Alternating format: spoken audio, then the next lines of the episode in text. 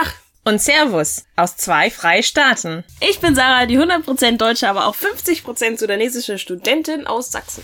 Und ich bin Carmen, die 100% italienische, aber auch 25% deutsche Bildungsreferentin der Petra Kelly Stiftung in Bayern. Und ihr seid bei dem Podcast Die, die Farbe, Farbe der Nation gelandet. Was machen wir hier? Hier reden wir über komplizierte Themen wie Alltagsrassismus, Identität, Heimat und Integration mit einer gewissen Ironie und ganz direkt. Weil schon viele diese Themen betrachten, aber eher über die Integration der anderen reden als über die eigene Erfahrung. So folgt uns bei dieser ewigen Diskussion. Achtung, Abgleis 1. Treten Sie zurück.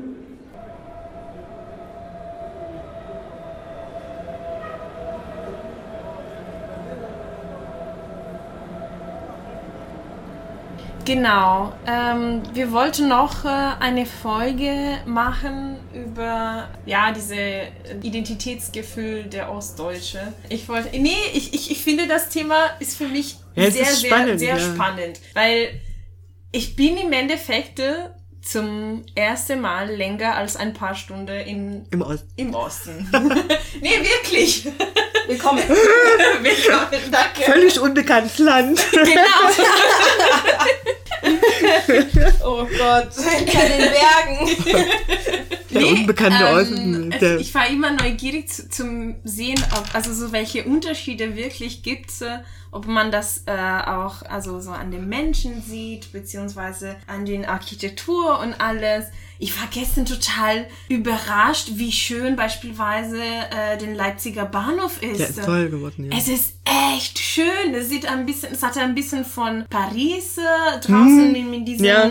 Stahlstruktur, ähm, ja, ja. Äh, beziehungsweise von, von der Central Station in New York. Hm. Mit, mit ja, ja. es ist echt wunderschön. Der ist ja wirklich so äh, richtig Industriekultur. Mhm. stammt ja auch aus dem Gründerzeit, also 1800 noch was. Also so richtig schön alte Architektur. Cool. Also toll. Nee, also so, ich bin wirklich beeindruckt, weil ich hatte eigentlich keine Idee, wie es aussehen sollte.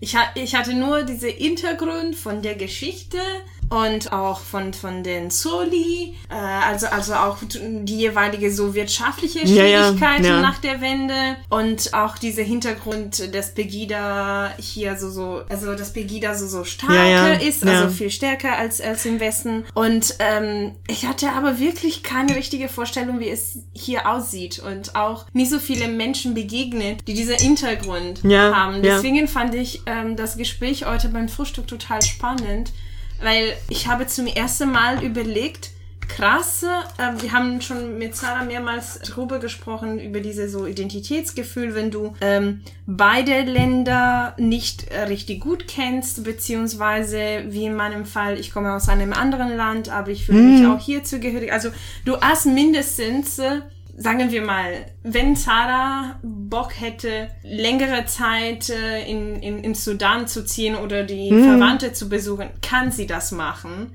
Während die ja. Ostdeutsche können das nicht mehr machen, nee. weil es existiert nicht mehr. Es existiert nicht mehr, ne?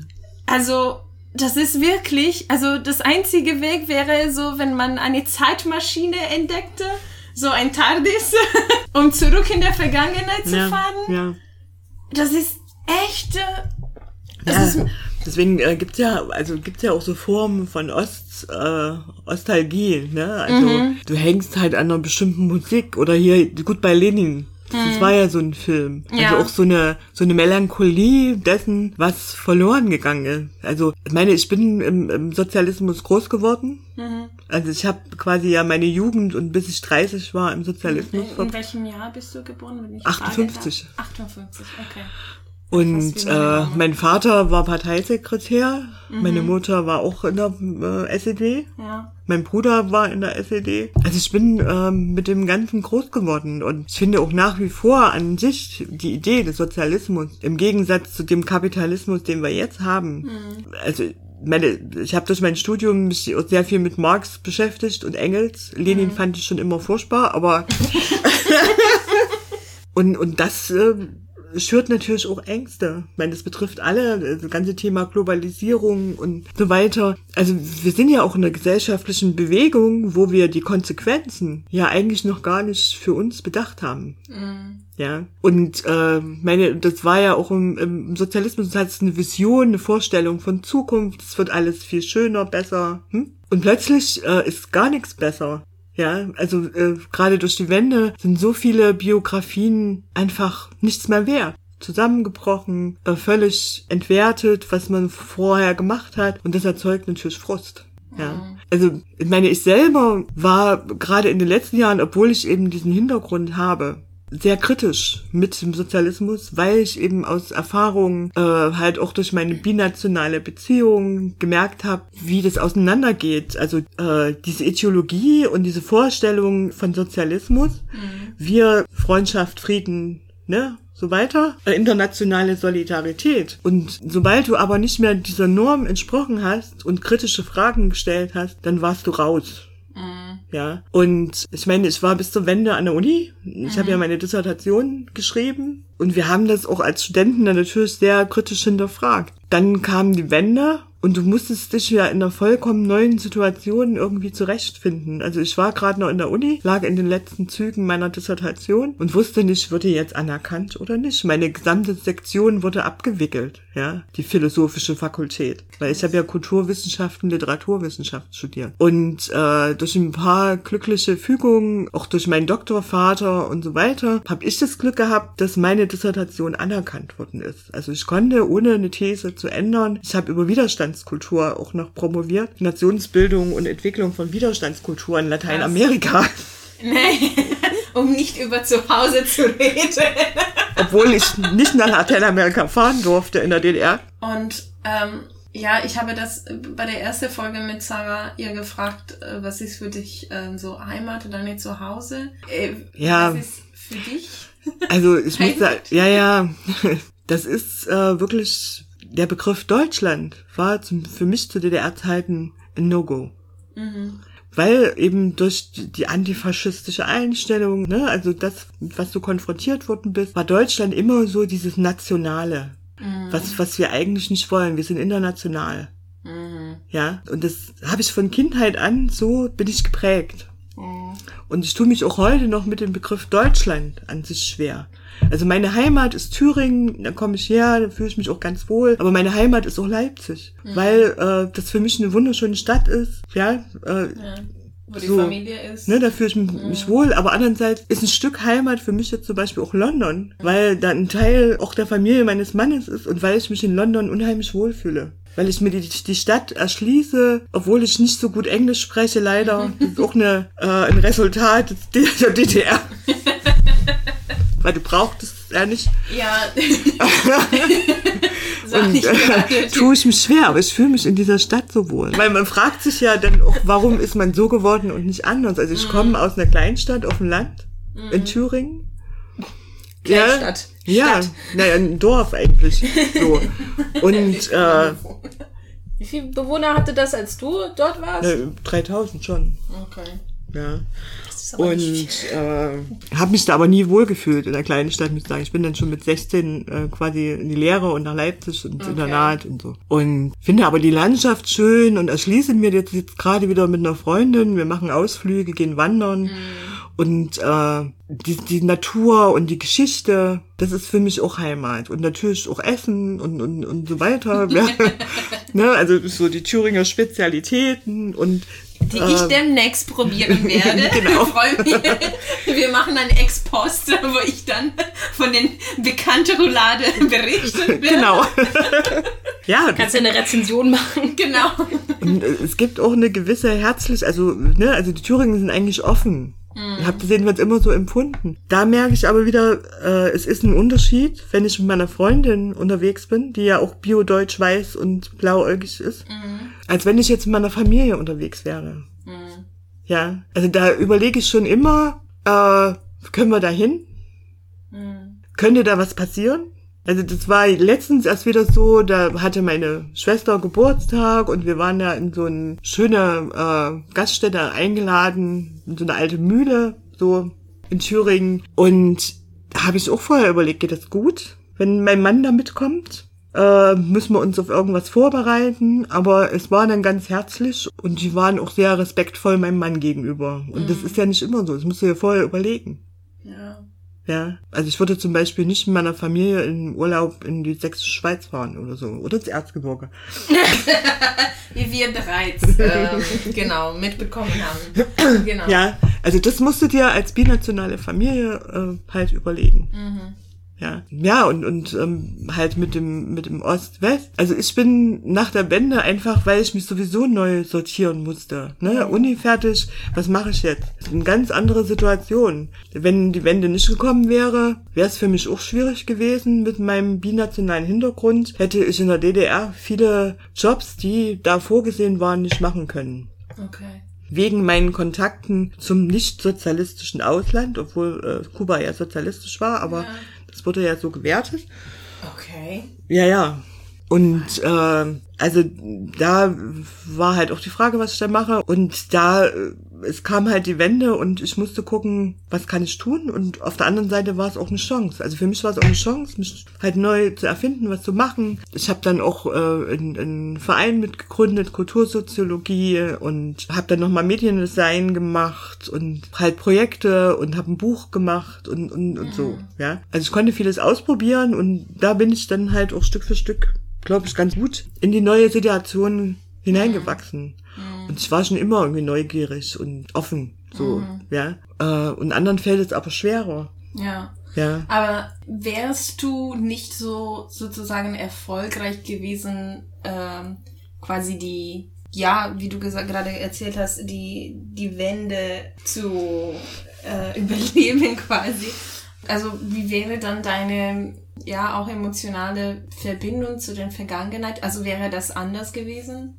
Das kann schon sein. Also ich versuche das ja auch zu verstehen. Ich kann verstehen, dass Menschen äh, sehr enttäuscht sind, auch von der ganzen Entwicklung. Auf der einen Seite wollten sie die DDR ja auch nicht mehr, weil sie sie bevormundet, sie nicht verreisen konnten, wegen dem Konsum. Und nun gibt's die DDR nicht mehr und äh, der Staat, den, sie, den wir jetzt haben, gefällt ihnen natürlich auch nicht.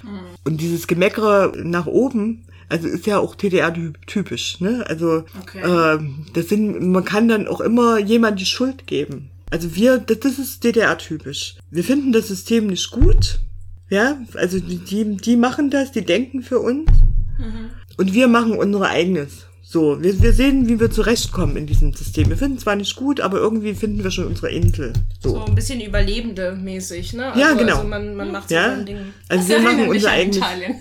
Ja, ja, so, so bisschen, ne? Ja. Und vielen geht's ja auch in dem Sinne gar nicht so schlecht. Die haben ihr Häuschen, ja, sie haben ihr Auskommen. Natürlich gibt's auch den armen Rentner und, und, und so weiter, denen es auch wirklich schlecht geht. Aber der Großteil, die jetzt auch bei Begida sind oder so, das sind ja nicht die, denen es jetzt so schlimm ginge. Ja. Und selbst denen, denen es schlimm geht, das liegt ja nicht an den Flüchtlingen, denen ging es ja auch vor 2014, 15 schlecht. Ja. Ja, genau. Also, Ja, aber das, das ist halt dieses Abdelegieren von Verantwortung auch.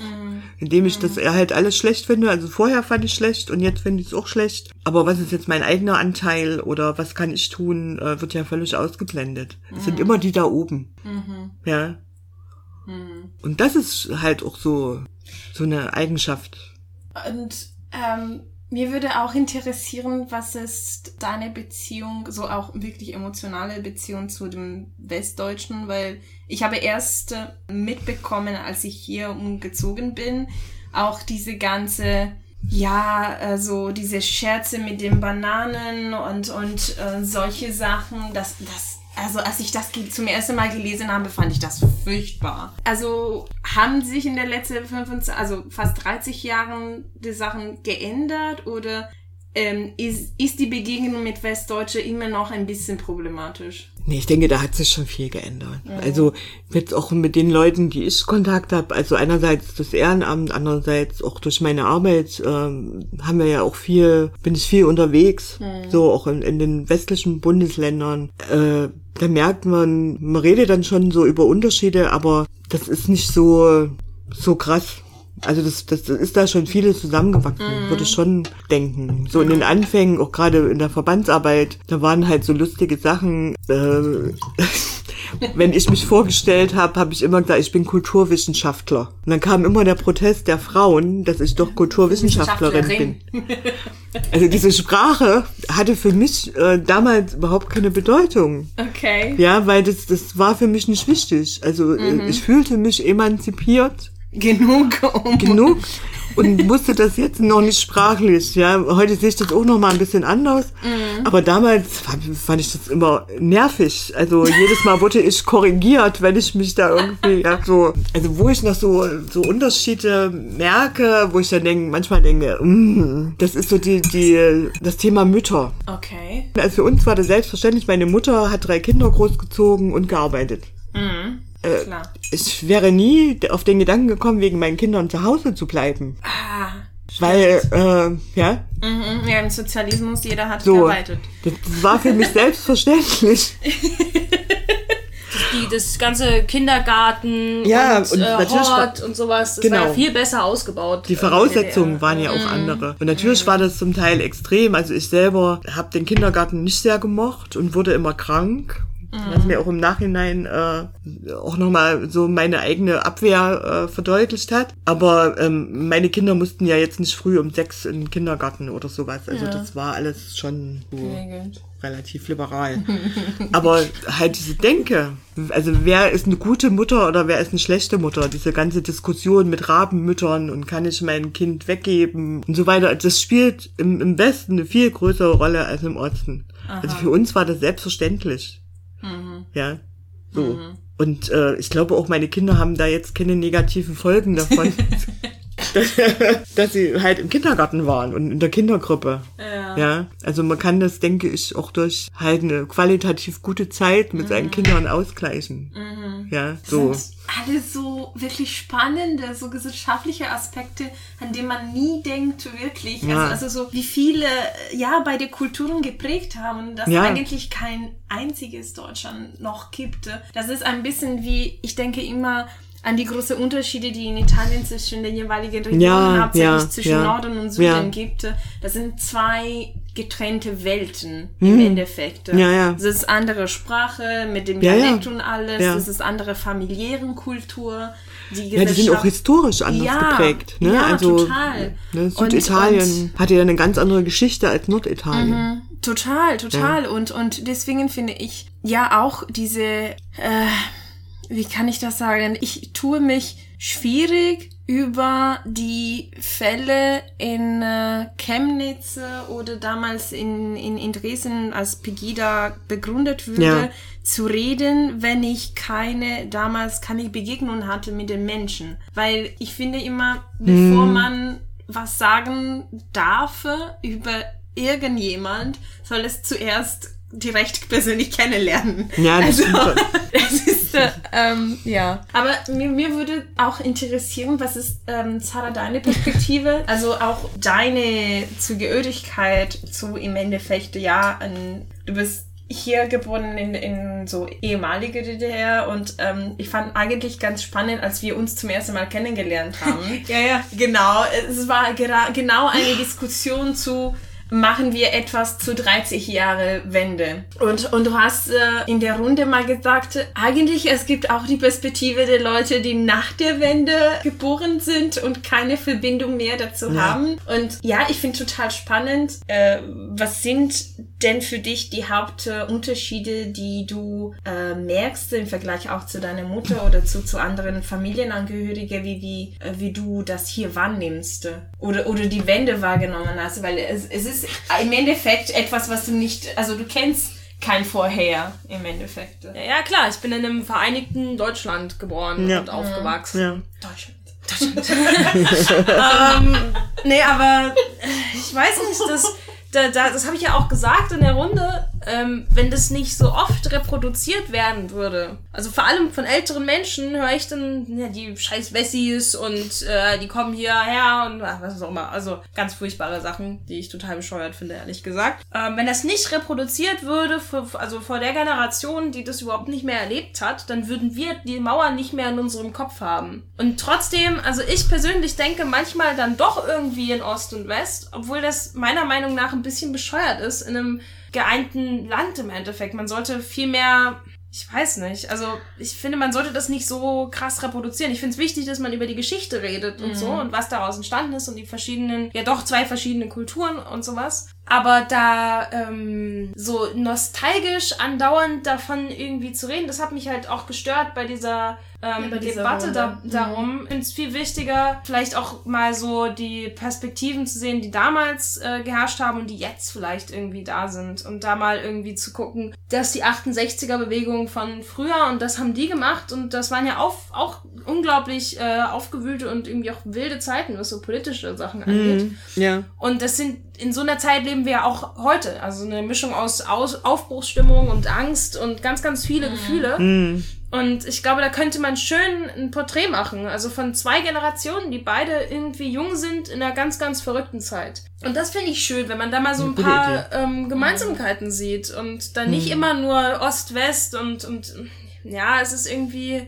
Ähm, die, so, meine Generation macht sich da auch gerne mal drüber lustig, weil wir diese Sätze so oft gehört haben. Also ganz typische Sätze sind ja da damals und in der DDR war ja auch nicht alles schlecht und so weiter und so fort. Und wir wissen das ja auch gar nicht mehr. Und wir machen uns Ja. ja selber trotzdem über Bananen lustig und äh, über Südfrüchte und sowas, obwohl wir das ja überhaupt nicht kennen. Also und ähm, die Mauer würde so in dem Sinne nicht existieren, wenn nicht andauernd von Ost und West geredet werden würde. So. Und das ähm, kann man, glaube ich, besser aufarbeiten. Und ich glaube, man sollte viel mehr sich darauf konzentrieren, dass wir doch irgendwie jetzt ein Land sind und irgendwie miteinander klarkommen müssen. Naja, gut, aber äh, trotzdem äh, muss Die ich dir da, Unterschiede gibt es. muss Ja, ja, ich dir nee, das da ein bisschen widersprechen, weil äh, diese Erfahrung durch die Wende, also wie gesagt, äh, ich habe mich dann letztendlich ganz gut äh, zurechtgefunden und äh, habe für mich ja auch eine Perspektive, aber viele, denen ist ja wirklich das Leben weggebrochen, weil die, äh, die Betriebe wurden einfach zugemacht, egal ob äh, die vielleicht noch äh, wirtschaftlich gewesen wären oder nicht. Und äh,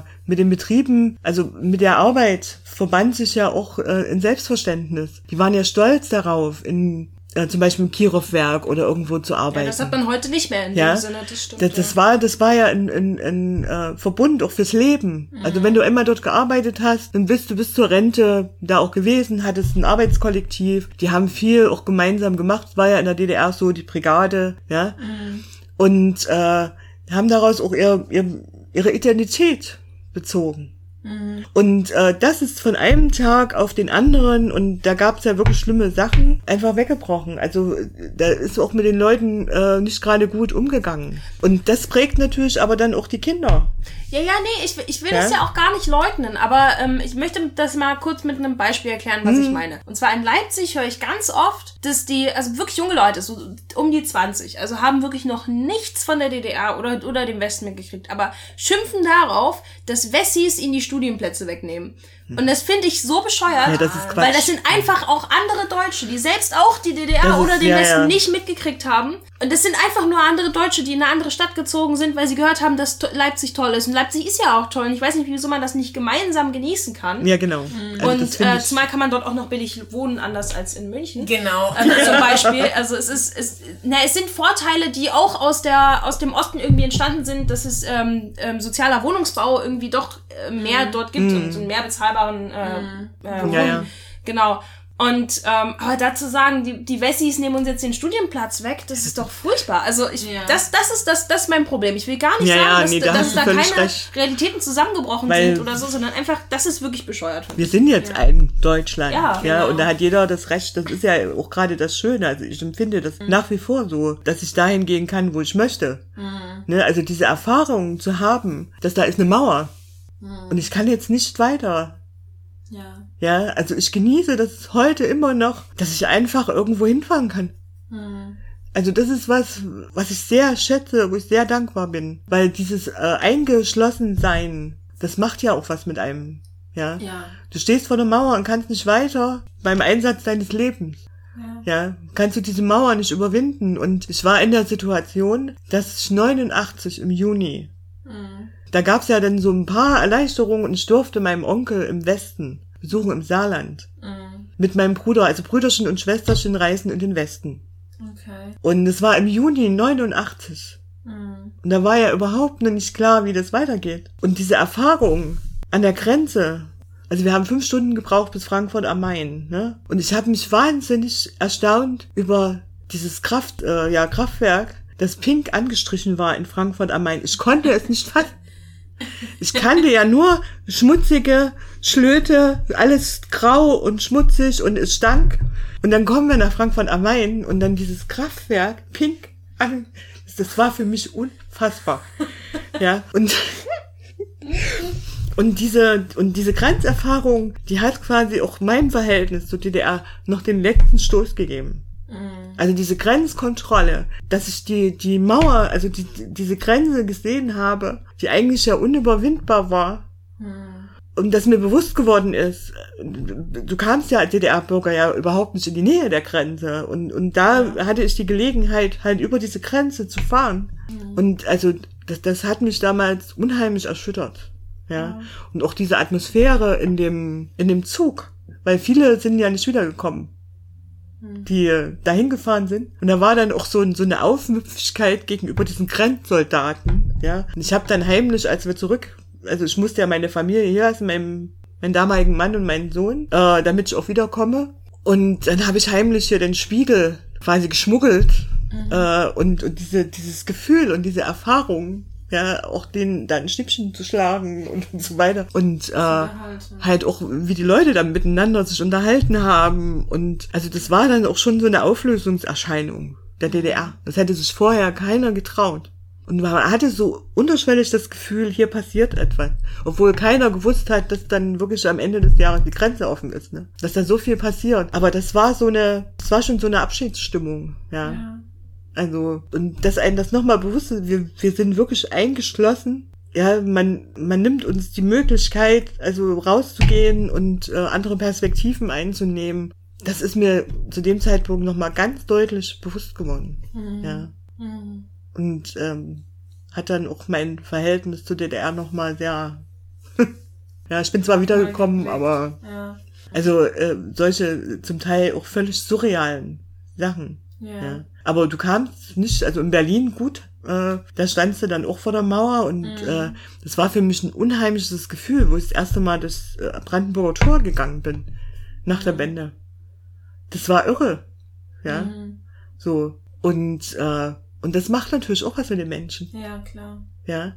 Wenn du, also ich habe ja, also liebe nach wie vor auch Christa Wolf und wenn man die Cassandra liest, ne, und ihre Betrachtung, dass es auch zu spät sein kann, bestimmte Orte zu besuchen, weil man, wenn man jung ist, nochmal äh, Dinge ganz anders sieht, als wenn man dann älter ist.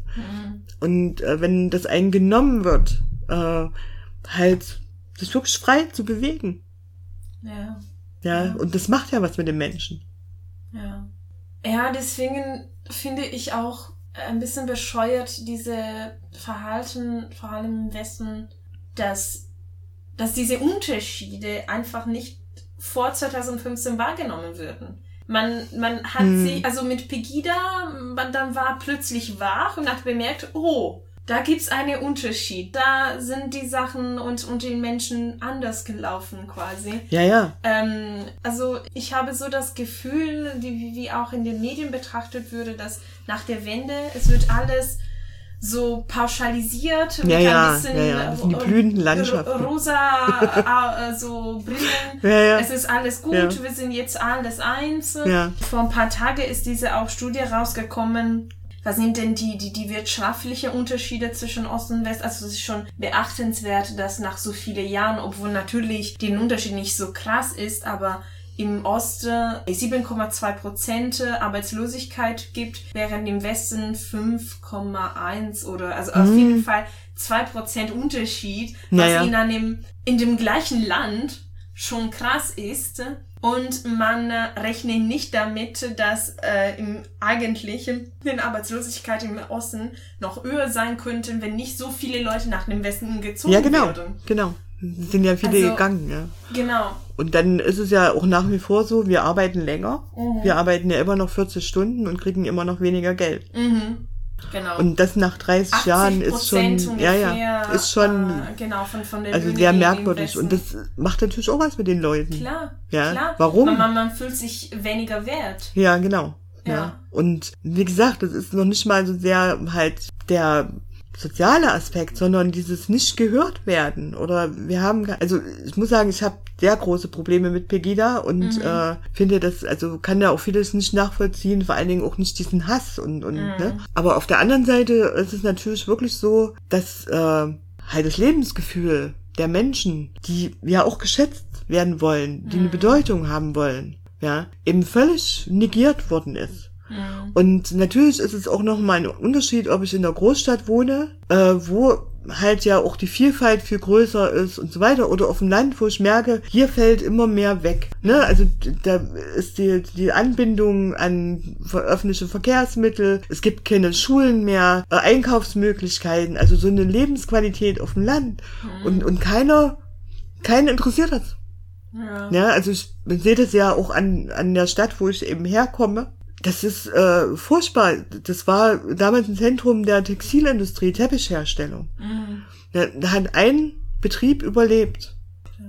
Und alles andere ist weggebrochen. Das war natürlich, das war Arbeit äh, für die Stadt, aber auch für die ganzen umliegenden Dörfer. Das hatte eine ganz andere Infrastruktur. Es gibt mhm. nur eine Kneipe dort im Ort. Äh, früher gab es sechs oder sieben. Mhm. Ja, und, und so geht es immer weiter. Und da muss man ja auch ansetzen. Mhm. Ja. Und du hast vorher gemeint, als du da gewohnt hast, es, es gab, also es gab ungefähr 3000 Einwohner. Wie sind denn denn jetzt? Wie viele sind? Ja, als ich dort gewohnt habe, waren es ungefähr 3500. Mhm. Jetzt sind wir vielleicht bei 2800 oder so. Okay. Ja.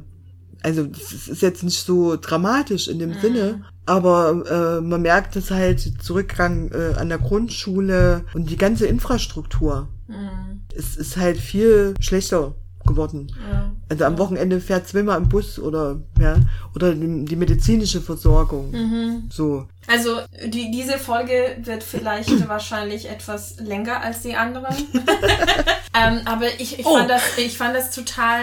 Also wir werden vielleicht einige an mhm. den anderen und anderen Stelle etwas wegschneiden, aber ich finde mal ganz passend zu die Farbe der Nation auch über diese Ost- und West äh, Unterschied zu reden, indem man äh, ja, also wir haben immer über Heimat, Identität, Zugehörigkeitsgefühl und auch ähm, das Rassismus, was in mich selbst äh, liegt.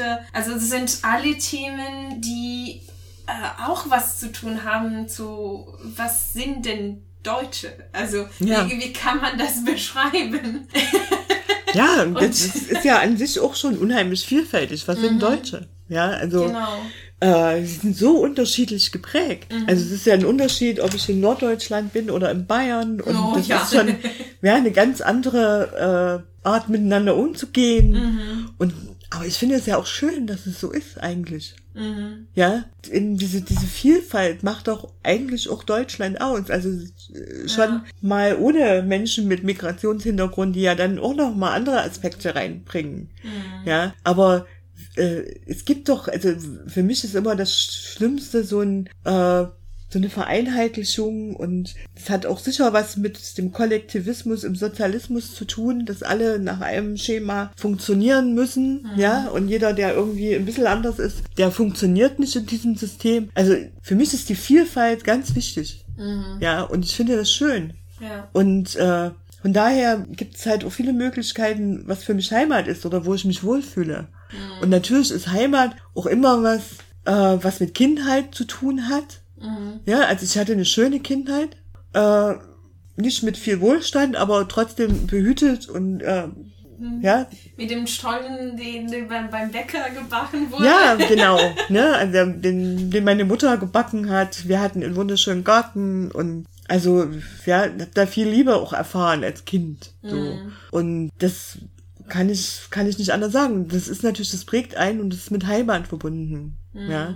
Aber ich kann mir halt auch andere Orte erschließen, in denen ich mich wohlfühle. Und das ist für mich auch Heimat. Mhm. Es hat immer was mit, mit Wohlfühlen, mit Freunden zu tun. Kann ich mich verständlich machen? Ja.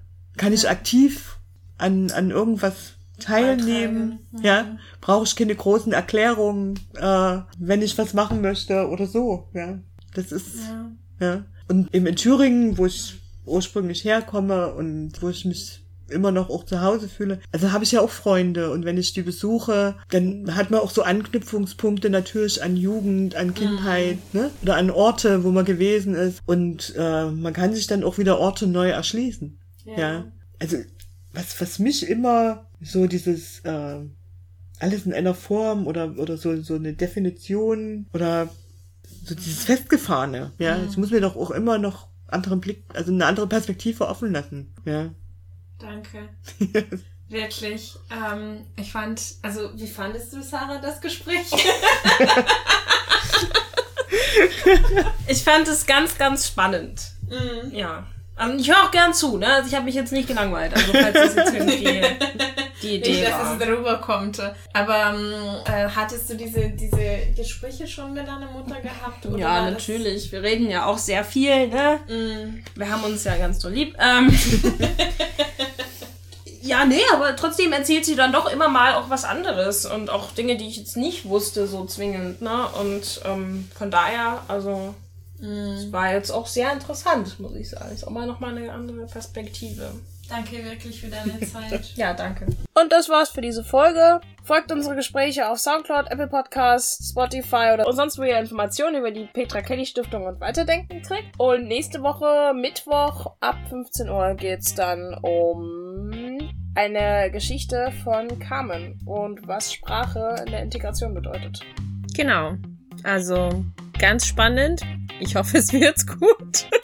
Keine Ahnung. Ähm, genau, äh, die Musik ist von Kevin MacLeod und äh, wir freuen uns auf nächste Woche, Mittwoch, 15 Uhr. Gleicher Ort, gleiche Zeit. Ciao. Tschüss.